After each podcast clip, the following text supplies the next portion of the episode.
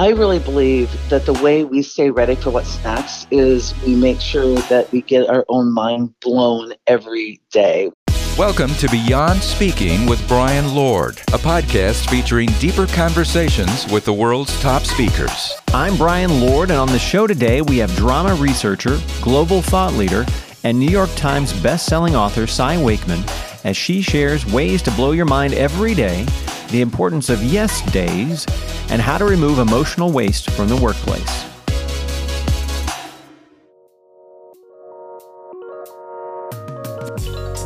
Hi, I'm Brian Lord, your host of the Beyond Speaking podcast, and today we have with us Cy Wakeman.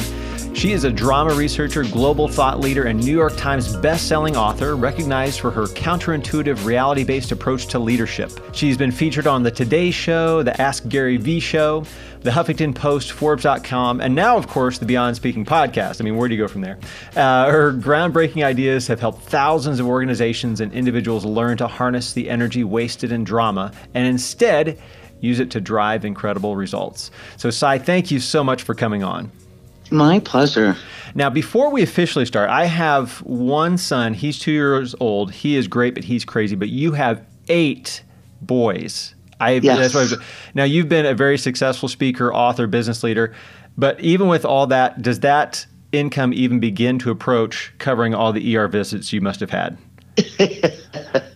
uh, we make sure we have really good insurance. In fact, I think we have a record for how many Um, stitches one can have in one's head without being admitted. So. Oh, wow. Wow. What's the worst accident that you've had? Oh, my goodness. I'd have to pick one. So I had one son who had just gotten a full ride football scholarship, and he has this incredible um, diving trick that he does. It's kind of a party trick where he goes running on cement and from cement jumps on the end of a diving board and does a backflip. And one night he did that at someone else's um, pool and completely smashed his elbow. So he has a three surgeries later, a big basket on his elbow. And um, but we've had um, a total of five A C L surgeries. We've had uh, two shoulder rebuilds. We've had two elbow rebuilds. We've had someone um, take a garden hose to someone else's head because they were mad at them. We have um, had a three-year-old backed into a campfire, and we had to stop, drop, and roll him. I mean, I basically, I think, would qualify for a paramedics um, class at this point. So I'm not sure that there's one of them. I once had a kid put his car in the ditch three times in a single day. Three times in a single day. It was very icy, and uh, we kept suggesting he not drive. But, um, you know, people often, because of the business I'm in, and I'm a therapist by background, they often say, I bet your kids are well-behaved. And I often correct them, and I say, no, my children are well-consequenced, um, not necessarily well-behaved, because I can't always control the behavior, but I can control the consequences. Your sons are rather adventurous, uh, and I hear that they, they get that from you, at least in part. You recently h- hiked Mount Kilimanjaro. Do you have any insights from that experience? Oh, my gosh. Fantastic trip. We just got back, and eight of us went, and six of us summited, and unbelievable even to me, I um, summited Kilimanjaro, um, and uh so many lessons about that. You know, I really believe that the way we stay ready for what's next is we make sure that we get our own mind blown every day, whether it's a great podcast or book. I mean, I seek somebody blowing my mind and really um, putting me in a situation where I'm not in control and I don't know how this is going to end. So every other year, my kids, we have done this for years, I let them plan a trip. It's been Machu Picchu, India, this year, um, Kilimanjaro. And I would tell you the two lessons stand out. Um, one of my uh, boys got altitude sickness and was literally the day we summited, like vomiting, and he had a knee injury. And he's eighteen, and you know, he's had some challenge in his life, but never like up front like this. And um, hiking Kilimanjaro, they keep saying pole, pole, which is slow, slow, slow. And we kept telling him, it's just walking. That's all this is, is just walking slowly. And he got to the top and was so proud of himself. And he turned and said to me, you know, Mom, you talk about it's all mental, it's all self-limiting beliefs, and you are right. And for an eighteen-year-old to, like, get that was amazing. So um, that was his lesson. But my lesson was that it doesn't take courage to complete an adventure like that. The courage is when you sign up for a venture like that. So when I run a marathon, and if you see a picture of me, you'll see I'm probably not the typical hiker, um, is just stepping up to the finish or the start line of any of these adventures is what takes the courage. Once you're there, it's just choice and keeping your commitment. And um, and what's important to me is that my boys, I shape their view of women, and especially women like in their fifties as they age, that women are extremely capable and don't live up to a lot of stereotypes. So we travel a lot. So my kids learn about their own privilege. They learn about the needs of the world. Um, one of my sons came back super obsessed with clean water and um, how we can, can help people with clean water. So I guess I don't know if those are lessons, but those are certainly things that I continue to try and groom in myself and others.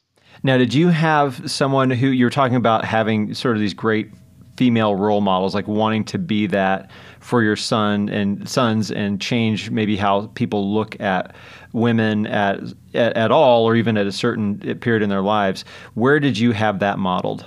Gosh, um, I would say for her time, my mom, who's a mother of seven, um, when my dad hit some hard times, we lived in a little tiny town, and he was a contractor, and um, she played this delicate role of saving the day financially a lot through her successful business, but unfortunately having to downplay it a lot to stay in traditional roles. But she was the first female realtor um, licensed in the state of Iowa, the first female realtor um, that served on, on the board. Uh, but I also would tell you that throughout my life, um, in fact, this is a great story. When I was um, about three years old, all my siblings got to take piano lessons. And I was obsessed with the inequity of not being able to do that. And they kept telling me, when you're five or you're six, you can take piano lessons. And the teacher was my mom's really good friend. And I just would not let up. So they decided they would just kind of pretend when they were having coffee to give me piano lessons. So I would go each week diligently, learn Twinkle, Twinkle, Little Star, and I would play the whole time. They would just have coffee and play bridge. So I walked in one day, and there was sheet music spread out, and everybody was getting to pick their recital piece. And I went to pick mine, and the teacher was like, you're not really in lessons. We didn't really plan on you for the recital. And I was just like, oh, no, I'll be in the recital. And I picked this song, Amazing Grace. And um, it was much harder than what I was It was much harder than what I was supposed to be playing. And I mastered this song. We played it night and day. So my mom was really proud of that, and she framed that and gave it to me later. And she always loved the song Amazing Grace. And I always thought it was because I was such a rock star when I was three years old, and it was my story of triumph. So as she was passing, she would often ask me to sing that song to her, and she asked me to sing it at her celebration of life. And I said, you know, Mom, I love that. That's been our special bond this whole part of our life. And she hardly remembered the story of when I was little. And she said, that's not really why I love that song. And I said, are you kidding me? And she said, yeah, the reason I love that song is that I've always believed that if you surround yourself by enough amazing women, your life will be graced. And that and that really is what she taught me. And so, yes, my mom was one role model, but my the universe has put some of the most amazing women accidentally in my life who have just taught me bits and pieces of this. And so I really, well, I love all the men in my life. I have tons of them. I really believe that if you surround yourself with enough amazing women, your life will just automatically be graced. Um, so I think that's where I got that from my mom. One of the things you mentioned earlier is that you intentionally try to have your mind blown every day.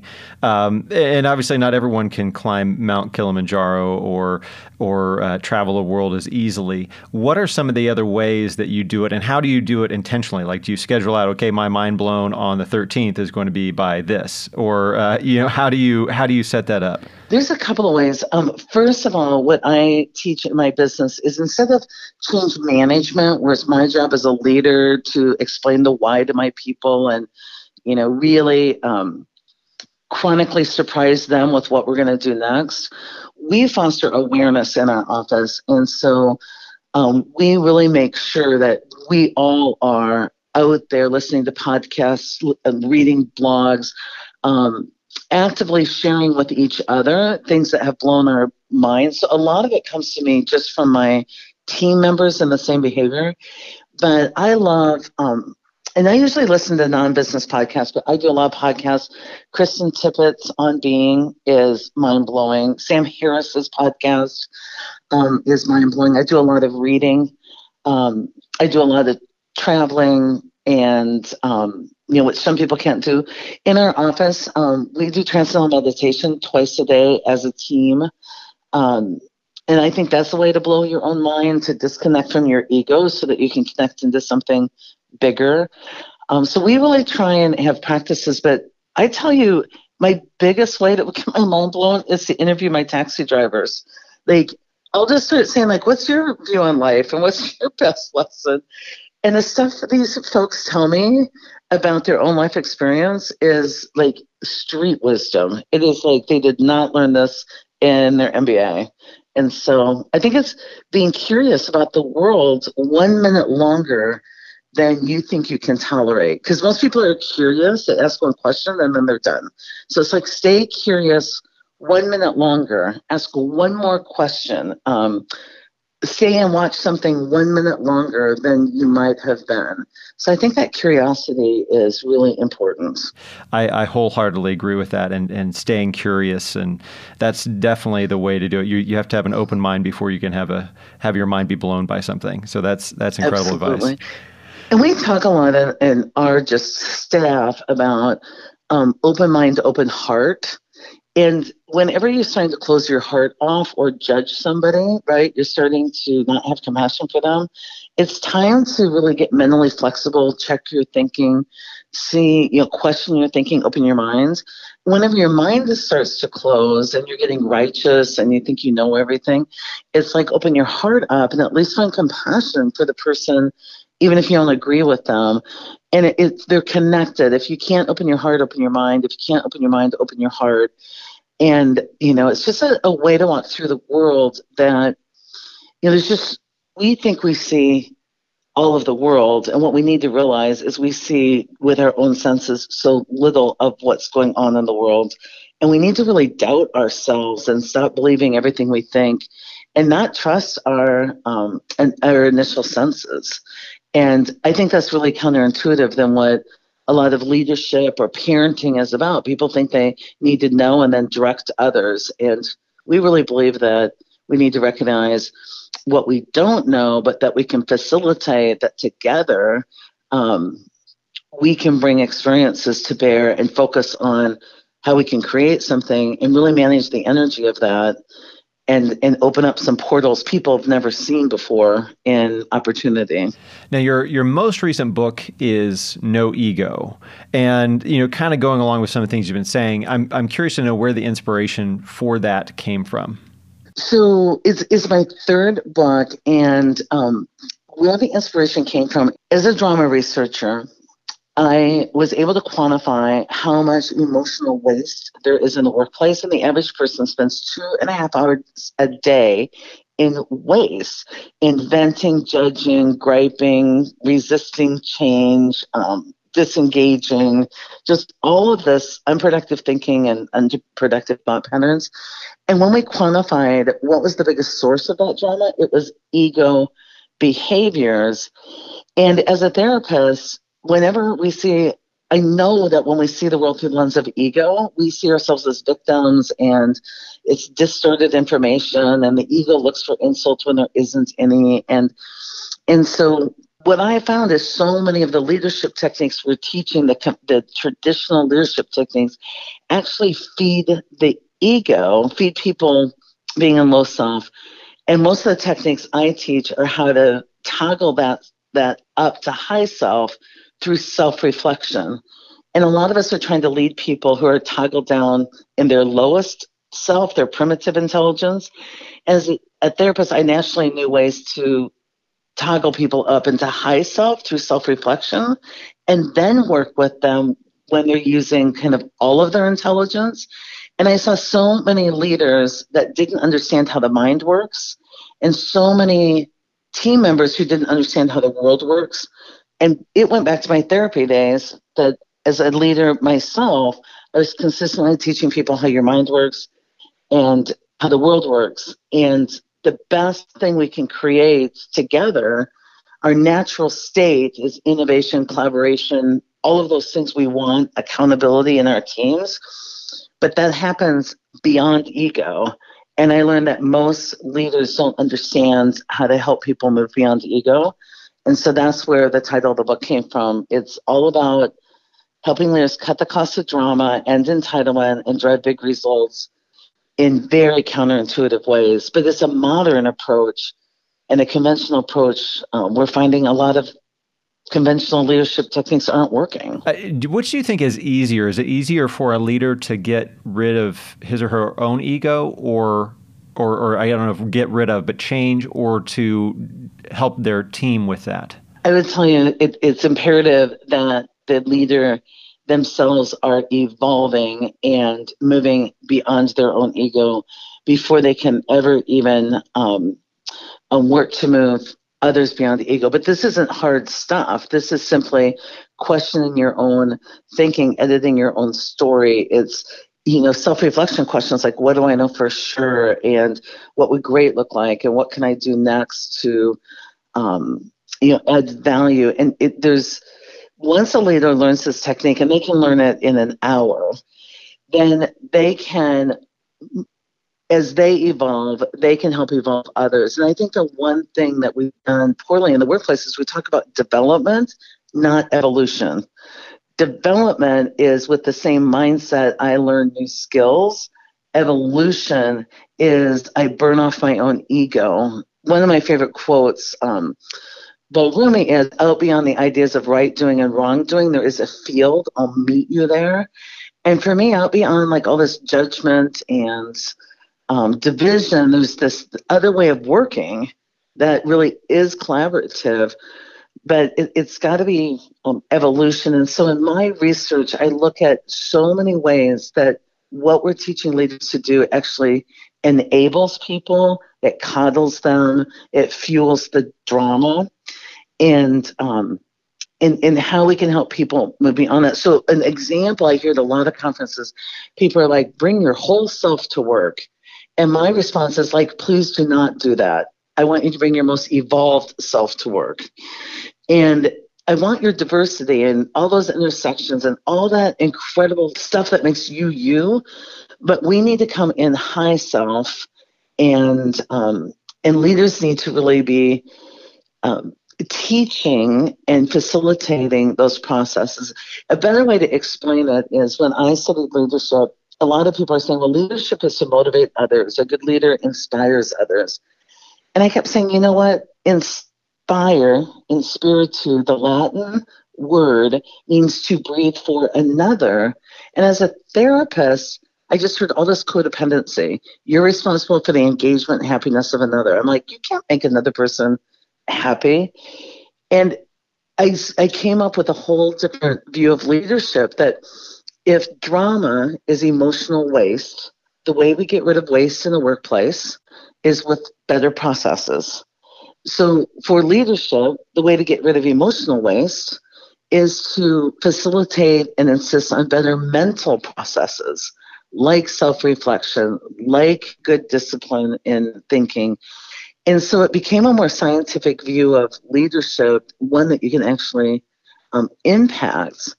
And, um, and it really resonates with people because, you know, for instance, when I first went to leadership boot camp, they said, keep an open door. And I thought that sounded like a disastrous recommendation because I'm a human behavior economist. I, w- that sounds like you have no boundaries. So I was competitive. I bought a decorative doorstop, kept my door open, and then I studied the process. The average Haiti had a minute meeting, lasted forty-five minutes in length. We documented it. Typical conversation was venting, judging, tattling, complaining, talking about people not present, speculating, um, being upset about things that never happened. The typical conclusion was, please don't tell anybody. I just wanted you to know. And I looked at the return on investment of forty-five minutes, ten times a day, where we really were just allowing venting. And it dawned on me, well, I want to be approachable to my people. They're bringing me unprocessed work. It's not a good mental process. So I just came up with a simple tool that they could come to me anytime as long as they had shared accountability. They had processed their work. They had self-reflected. So I gave them a simple tool called an S-bar. S is what's the situation in one sentence or less. You have to really reflect to get your story down to a sentence. What's the relevant background? How does it apply to where we're going? We don't work for the History Channel. What's your assessment? I want to know your critical thinking skills. And what are your recommendations? And you have to have more than one so you get out of the righteousness of, well, here's what we have to do. It's like an into business thinking about here's all the ways with different varying levels of risk and benefit that we could move forward. And that one little change has just cleaned up so much drama in the interactions with my team. They're like, hey, do you have a minute? I'm like, absolutely. Do you have an S-bar? And we move through very processed, self-reflected, drama-free work and come up with amazing solutions very efficiently. So those are some of the types of things I teach. Now, you work with uh, H R people a lot. Can you hire for No Ego, or is that something you get whoever has the skills on paper and then you try to help them evolve to that? You know, you can absolutely hire for No Ego. So I work with a lot of H R. I work a lot in medicine, but a lot of times the people who bring me in are the C E Os and the executive team who are frustrated that their traditional H R departments haven't produced what, you know, what they've promised, because drama has increased from two hours a day to two and a half hours a day in ten years, at the very time we've spent more money in leadership training and engagement efforts. But yes, you can interview. We have, um, in our research, identified five core competencies that you can interview for and continue to develop that make somebody um, um, low drama, high value. And their personal accountability, and the ability to align with the organization to forego their personal preference to deliver on the business case, their ability to move through change, not just to survive it, but to capitalize on it, to seek it out.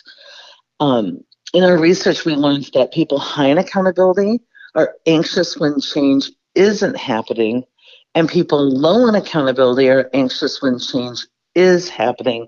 So when we keep saying change is hard, we know it's just hard for the unready, and that readiness is the factor. Uh, we also can test um, driving for results and resilience, and we test um, what we call reality-based thinking, uh, which is um, communicating low drama. Um, so an example of that, um, if somebody comes into me and says, so we just got three projects dumped on us. My job as a leader is to consistently translate that to neutral. So we have three new projects. And so we really, when we interview people, we listen how much, how much they add in. That's judgment, assumption, you know, motive. So I interviewed somebody recently and they were late to the interview. And actually, I had two people late to the interview. And so I just know that I said, I noticed this, that you were late to this interview. Um, what what happened? And the first person said to me, um, I'm sorry, I made some poor choices. I jumped in the shower before I checked Google Maps with traffic. And by the time I left my house, I had very little options on which route to take. The other one said, traffic was horrible. Now, this is really important. They're both late to the interview. But the first one I said, what would you do to be on time to your second interview? And they said, well, I would just make better choices and understand um, they needed to really pay attention to how traffic changes in this area. The other one said, well, I would do my best, but it would depend on traffic. And do you hear the difference in those two interview questions? It's not necessarily the question you ask, it's the deep listening you do to the answer they give. How do you uh, develop those listening skills? So um, I actually just had on my podcast um, Oscar Trimboli, who wrote Deep Listen. It's an amazing book. Um, a lot of the listening skills is listening with your whole self instead of just your own intellect. A lot of us are so looking for people to reinforce that they're the right choice so that we can check it off our list and get the right person in. And instead, it's like listening with your whole self, with your gut, your intuition, your heart, like really understanding, like, did that answer bring peace to you? Was that answer soothing to you?